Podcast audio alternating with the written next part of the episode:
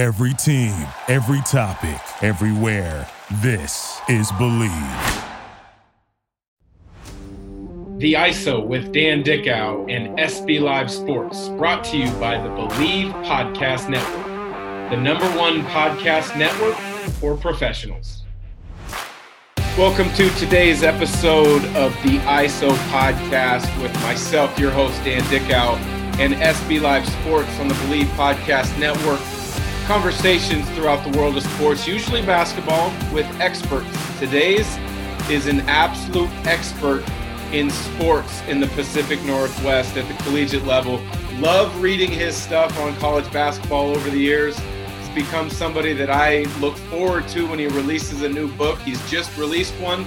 I read it in about five days. I'm looking forward to hearing how that came about. It was Mad Hoops on the Oregon Kamikaze Kids Days. Bud Withers. Bud, thanks for joining. Hopefully, all is well for you today.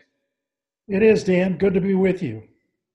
Well, let's just jump right into your newest release as a author, and that's the book I mentioned, uh, Mad Hoops, on the University of Oregon's heyday under Dick Harter and the Kamikaze Kids.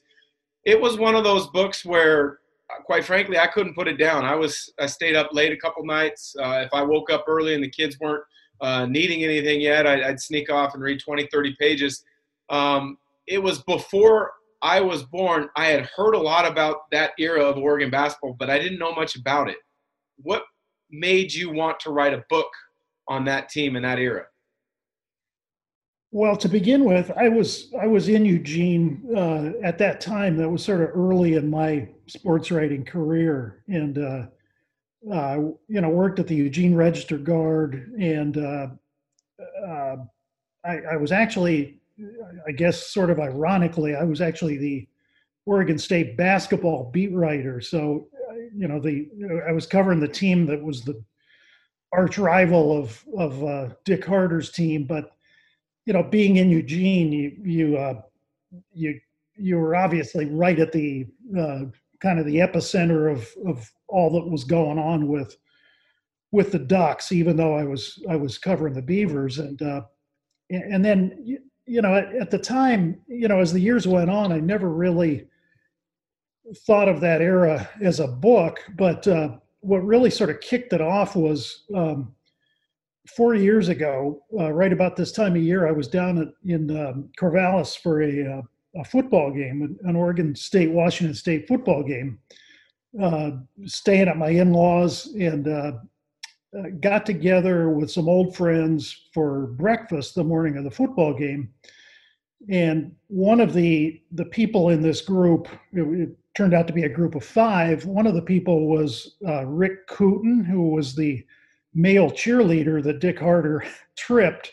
I know we're getting ahead of ourselves, but um, uh, you know, decades earlier, he had been the guy that you know waving this trophy um, toward the end of a of a Civil War game in Corvallis, and and I was there that night, and and so I naturally enough I said, "Hey, Rick, you got to tell us about the events of that night and tell us how it all unfolded." And so, you know, by this time, I mean, gosh, uh, you know, Rick would have been probably early '60s. Um, and this was four years ago, and so he, you know, he very willingly went through the whole the whole thing about how it happened, um, including the fact that he had a he had a, a short letter of apology from from Dick Harter, which I was able to to get from him, um, and and is actually pictured in the book. And so, anyway, it, it, it got me to thinking. Uh, gosh, it was, there was so much stuff that went on uh, during that era. It, it was.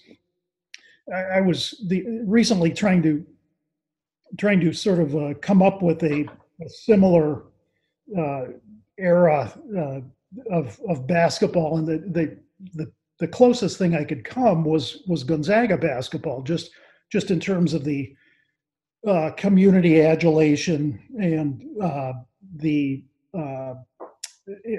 and it in, in, Oregon's case there was a lot of there were a lot of haters out there too, just because of the frantic uh, physical style they played and so forth. And um, but there was a big difference. I mean, as, as much love as there is in Spokane and, and elsewhere for Gonzaga, um, with Oregon, you had uh, you, as I say, you had a lot of haters, and you just also you had a lot of drama around the program, which I, I hope you were able to sense by reading the book.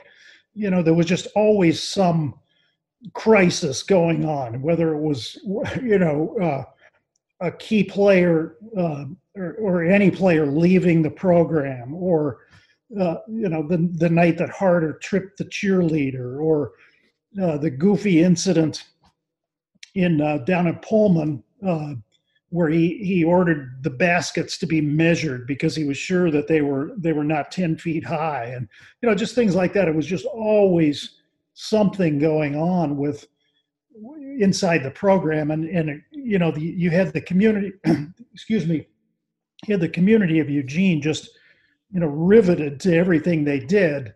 Um, so it was it was a really intense uh, uh, seven years I grew up in uh, that Portland, Vancouver area, and I grew up wanting to go to Oregon. I grew up knowing about Ralph Miller and Oregon State uh, when they had Gary Payton and and uh, Brent Barry and some other really good teams.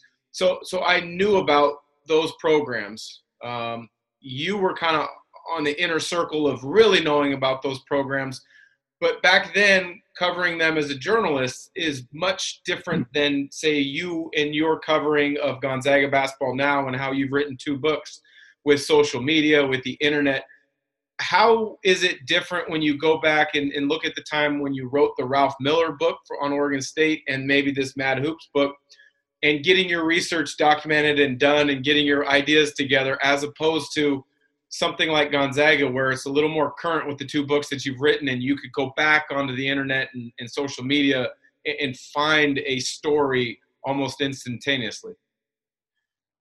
Well, um, you know, as you point out, it, it, was it was so different back then because you didn't have social media, and just in terms of just in terms of promoting a book, it's just totally different. I mean, the fact that I'm sitting here with you, you know, helps to to promote the book, and and you, you know, you didn't have any outlets like that 30 years ago.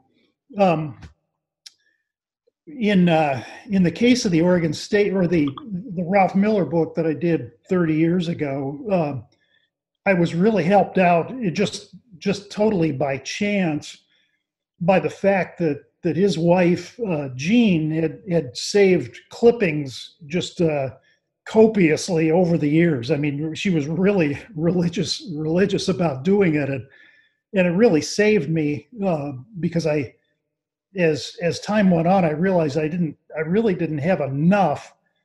Um, from from sessions with with taping with with Ralph to uh, to really do it right. I really would have needed to get with him, and, it, and the thing was really done on short notice, and it, it, was it was really kind of a slapdash effort, so to speak. And and as you point out, the um, with, for instance, with this last book, I was able to. Uh, there was a pardon me. There was a there's a great uh, Google website that has old um, historical newspapers. Like you can go uh, you can go into the state of Oregon and find uh, newspapers from a century ago or even more. Um, you know, papers you've never heard of that are now defunct. Uh, it, but it, but in my case, I was able to go back into like the Eugene Register Guard, my old paper, and if if there was a particular night that I wanted to research, you know, like maybe a fight broke out or something like that, which which seemed to happen quite a bit in the Harter era. Uh, you know, you, you could go back to February 26, 1975, and bam, I mean, literally, uh, you know, within 60 or 90 seconds, you you could have that, you could call that paper up, and it was it was just invaluable to uh, to be able to do that. Now, there there were times when there would be papers missing, so to speak, from from the website, and on those occasions, you'd you'd have to sort of make a list.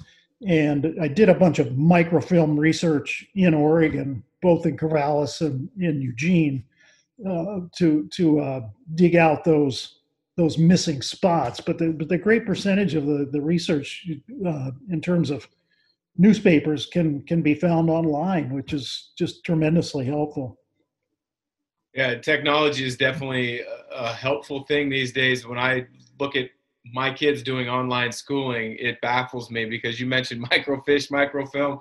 When I was a young kid, you know, we thought that was kind of the coolest thing when we got to go uh, do a project in the library and actually got to do that. Yeah. Um, you spent, as you mentioned, uh, about 17 years the Eugene Register Guard. You spent a, a, bit of time split in Seattle between the Seattle PI as well as the Seattle Times.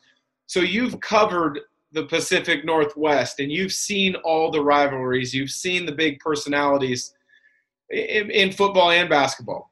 Is there one personality that maybe really stands out more than others? Oh goodness. Um, well, you know, definitely. Uh, I mean, the the guy that comes to mind quickest is is Dick Harter, um, and, and, again, just because of I, I I make this point, or I, hope, pardon me, hopefully I make it in the book that the Oregon Oregon State basketball rivalry in the 70s was like nothing I've ever seen. I mean, in you know, you you think of the other rivalries that you've been around, and uh, you know, the Oregon Washington football rivalry is a is a big deal, obviously, and of course the Civil War football rivalry is is something else entirely. And uh, you know, you you go on. Uh, you know, Gonzaga Washington basketball was once a rivalry, but not so much anymore.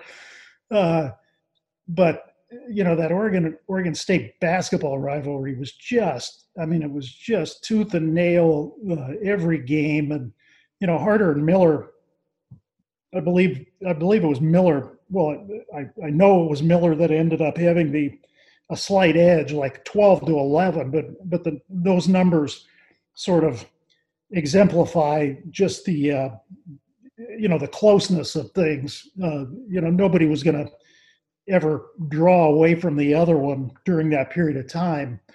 Um, so yeah, getting back to your your question, I, you know, Harter Harter certainly, you know, strikes me as the the predominant uh, uh, figure, just just in terms of a polarizing figure during during all that time. In in regards to your time when uh, you were down at the Eugene Register Guard covering Oregon State, but keeping an eye on Oregon. UCLA was still in its heyday with Coach John Wooden.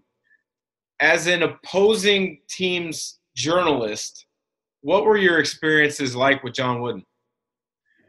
You know, Dan, he was he was amazing. He uh, he was he was very accessible, and and I guess notably, uh, he was accessible even after he retired in 1975, he would, I mean, if, if you if you had his phone number, and I, I don't remember how I got it, but you know, for for years afterward, he would he would pick up the phone and uh, and, and you know you'd identify yourself and you know you're interviewing John Wooden, um, you know, and of course his teams were, I mean, uh, there was there was something you know magical about those teams. And and it, it, went beyond just the fact that they had Kareem Abdul-Jabbar and Bill Walton and Jamal Wilkes and and guys like that. It you know when UCLA came to town pardon me when UCLA came to town it was it was just a happening. And there was a there was no question there was just a mystique about uh, them, you know, watching them on the floor. It was sort of like, you know, you you you might be able to relate to this as a as a competitor yourself.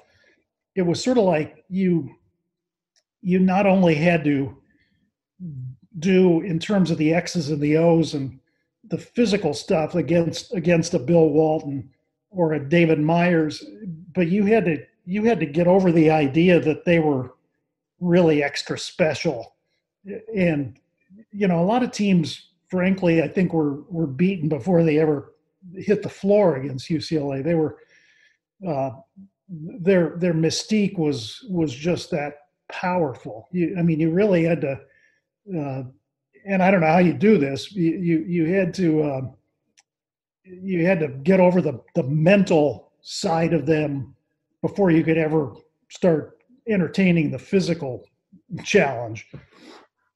That's an interesting point, and and I've I have heard that from other people uh, when they talk about those UCLA glory days. Yeah, they were absolutely talented, but if you didn't go in with that mental edge that you could compete and you could you could beat them, just as you said, you were beat before the tip off even occurred. You you go from the Eugene area, now you're up in Seattle. That Husky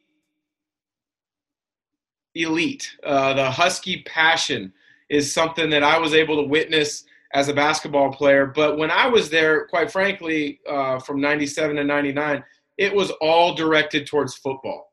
Um, what were some of uh, some of the most interesting or memorable times that you had covering University of Washington athletics, whether it was maybe a Rose Bowl or a big big performance by a particular player? Well, I did. pardon me. I did.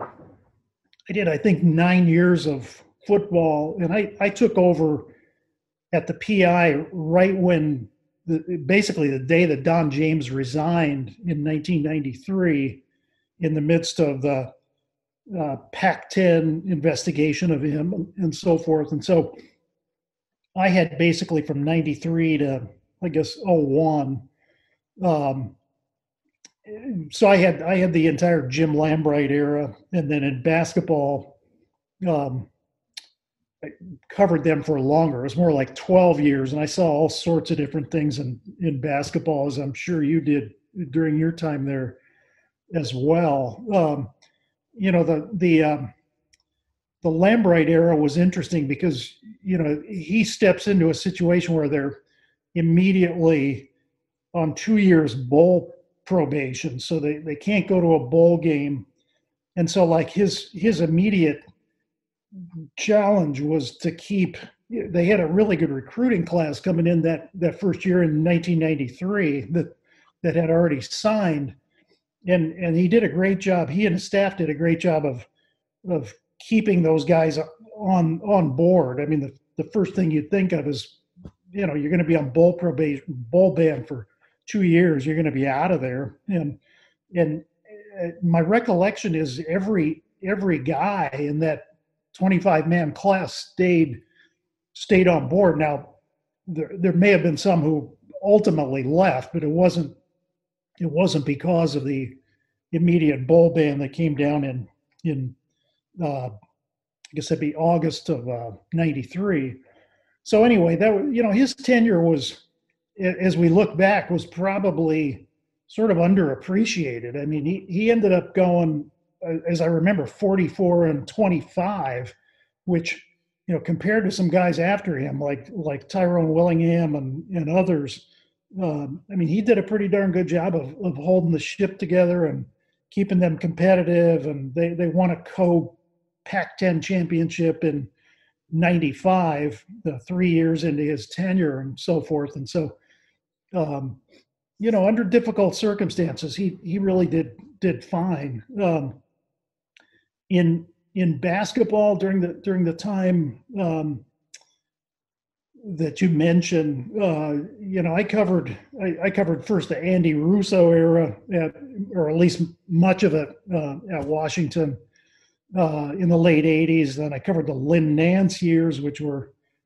pretty bizarre. You know, I don't know how much you you know about that era, Dan, but you know, he was a he was a former not only an FBI investigator but an NCAA investigator, and uh, just a really different person. Um, he kind of kind of uh, it, it seemed like he was wary of of you know the the next bad thing that could possibly happen. He was just not not uh, by nature much of an optimist, and it, was like if he walked around the corner, he was afraid somebody was going to drop a piano out the window or something and on him. You know, I mean, just just that kind of that kind of personality. So he was he was really um, a very different dude. Uh, and then and then comes Bob Bender into the program, and uh, he uh, you, you well know uh, Coach Bender and and in in that era. You know he he uh, he was an interesting guy, and he was certainly certainly a much more upbeat figure uh, than than Nance had been. It, it, would have been difficult not to be, but um, it, I, I found his tenure interesting in that he he you know when especially when Todd MacCulloch came on board uh, in, in, the late '90s. You you, you did, did you play yeah. with Todd? Yeah, yeah, Todd and I were teammates. Absolutely. Exactly. Yeah. Um, you know, obviously things began to get better after after some really ugly years in the in the early '90s. Um, but then, you know, once it, it was kind of like a bell curve. You know, it started out very slowly, and then he it, it rose, and then he goes to two NCAA tournaments in a row, um, and then totally bottomed out. I think he was like 10 and 20 in his in his final season of what was it 2002 I think. So um, by then I was on on to covering something else and um, but it was interesting how he, he you know he, he he pulled the program out of the doldrums but ultimately uh, couldn't keep it at that level or anywhere actually anywhere near that level you know, you kind of alluded to, to some things about Andy Russo and, and coaches kind of being interesting covers. Leads me to my next question. And when you're covering a team or a program or an individual, what makes a working relationship for a journalist or excuse me for a writer like yourself and that player or coach what makes it work because i know i'm sure from your perspective there's been some that work, and you know you're getting a true answer, and you know what you can truly share. Um, and then you also, I'm sure, have conversations where it's off the record and you're being told something just so you know the background to something uh, and, and the overall idea behind a program or a person's philosophy. I think it's, um, I think it, at its at its root, it's at least from a writer standpoint, you, you, you know, you appreciate coaches and and also players who, who who understand that you've got a job to do and you know not to take it personally if if something is written that's that seems critical of the performance or of the preparation or, or whatever um, you know you I, I guess what I'm saying is you you appreciate the guys who who kind of understand that you've got a job to do, and you know we're not here to be your friend. Um, you know if if we can be friends or or at least you know cordial and collegial and whatnot, um, so much the better. But um, you know, as an example, um, you know when I think back on on Lambright uh, you know, he he seemed to understand. He was he was a veteran guy, obviously, and he seemed to understand that hey, we all had a job to do, and and even though he he had to wade through some really tough times and had a lot of challenges with the program and in terms of manpower and tough scheduling by the athletic director and so forth he he um, you know, for for lack of a better term, it, it seemed like he genuinely liked uh, most of us, which was great. You know, and, and I, I, I was telling somebody recently, I, I can't ever remember, you know, really having had a bad day with him where you know where he was really upset with something I wrote or didn't understand something. I, I mean, I'm sure there were probably times when when that was the case, but uh, you know, by and large, he, he seemed to understand, hey, the guy's got a job to do, and and uh, uh, we'll, you know we'll get through this type of thing. Whereas, you know, there are other coaches, um, and I guess you know to to to uh, to use an example, you know, Nance was in basketball was was sometimes you know predisposed to to uh, uh, you know not understanding why you wanted to write a certain story or whatever. I, me- I remember here's an example. Um, we, you know, Nance was here four years, and I can't remember which year this would have been, but there it, was at a time when when the UW women's program was was uh, really a uh, you know a, a, hot item in in Seattle relative anyway to the to the men's program. And there was there was a uh, there was a year when when the women's program was actually for a for a time anyway for for a good part of the year if not the whole season was actually outdrawing the men's program. And so um, you know the the men were gosh they, they were they were probably averaging you know 2800 or something like that. And, and the women were it wasn't by much but but still it was notable that they were outdrawing the men. And and I mean, I mean he was really upset at at me doing that story.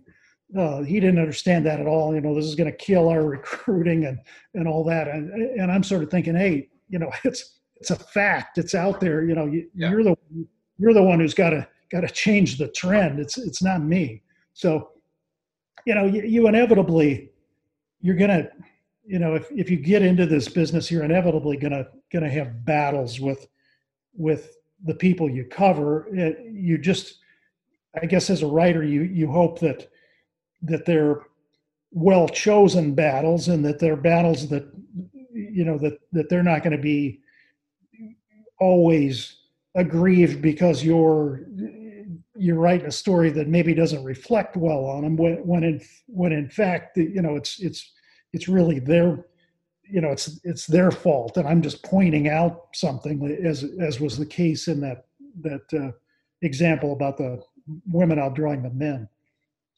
You're a seattle guy now. You've been over on the west side for quite some time after coming up from hmm. uh, eugene and, and having covered the huskies Uh, so most people know you for that work. Although in the last couple of years, you've written two books on Gonzaga basketball, Bravehearts and Glory Hounds. And I know there is a lot of misunderstanding by a lot of Husky fans about how Gonzaga has gotten to where they're at and why they continue to be so good and not wanting to, I guess, admit to it and acknowledge it. And a lot of Spokane Gonzaga people are – well, they're just bitter on the west side that we have gotten so good and, in this, that, and the other. What is your perspective as that relationship being that you've covered the Huskies, you've become somebody who's covered and written books on Gonzaga? I, I can only imagine you have a unique perspective on it. Yeah. Um, the, um, I, I think, you know, Gonzaga has really they I want to say they've caught lightning in a bottle, but but that that almost sounds like it's um, it, it, doesn't give them enough credit. It, it's more than that. Um, I think what happened is what happened is they they caught lightning in a bottle years ago. I mean, gosh, now we're talking a generation ago. It's hard to believe, but then they they capitalized on it and they built it brick by brick, as as you well know. Um, the uh, the fact that and I remember going into this in in Glory Hounds, pardon me, um, you know they they've they've had such amazing continuity of key people. I mean there there can't be another program in the country that's had as many key people associated with basketball in in those positions for for so long. I mean you know, you start with Mark Few, who's what in his 21st or 22nd year as head coach, uh, and then for 10 years or so before that as an assistant. So he's been there 30 years, and you know he's been at Gonzaga for what would that be? He's been 60 some percent of his life. He's been at, at Gonzaga, and then Mike Roth, uh, the athletic director, you know, has been there since I think the mid 80s.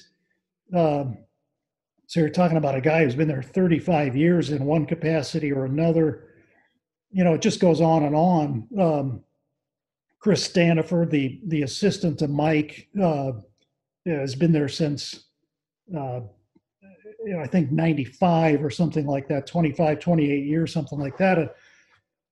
so their their continuity and their the fact that they're all rowing in the same direction is is just been remarkable. Whereas, pardon me, you know, Washington is is not unlike a lot of schools where, you know, you've got you've got uh, you over here you have great resources in terms of uh, you know financial support and as you know you know big money donors especially for football but but also spilling over into basketball um, but but you've got the same things that other schools fight and that's uh, you know the uh, the fact that you you know coaches are are you know they they may move on or they if they don't succeed right away or if they level off and and hit some dead spots like has happened to Lorenzo Romar,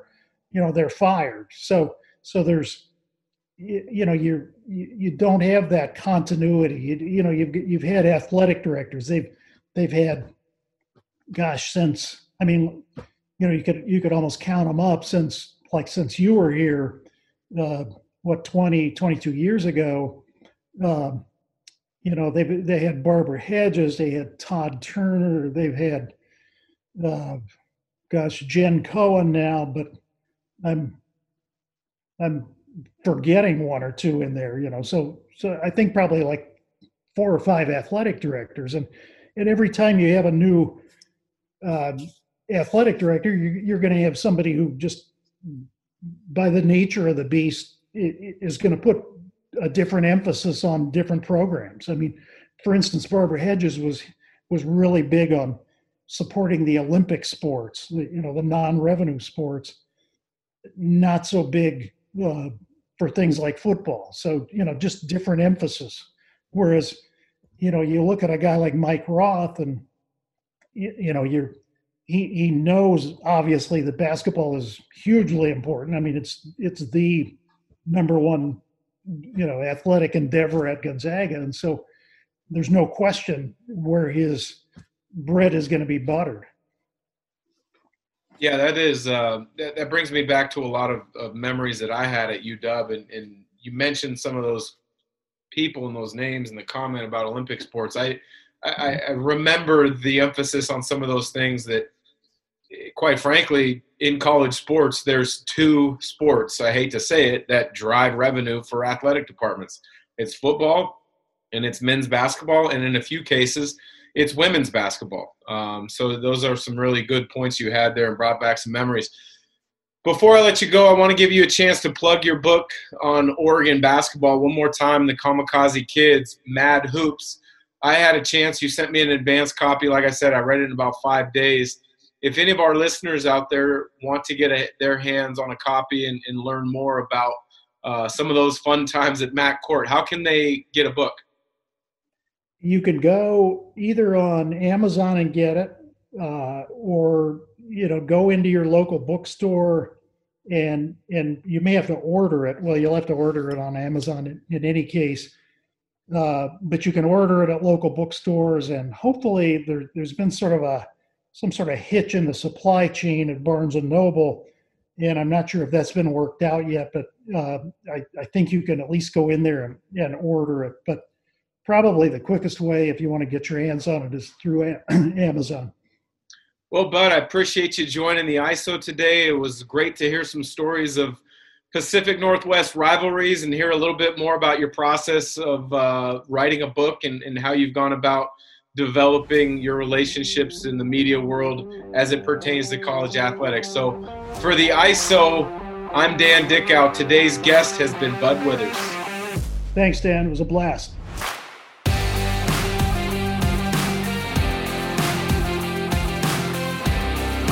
The ISO with Dan Dickau and SB Live Sports, brought to you by the Bleav Podcast Network, the number one podcast network for professionals.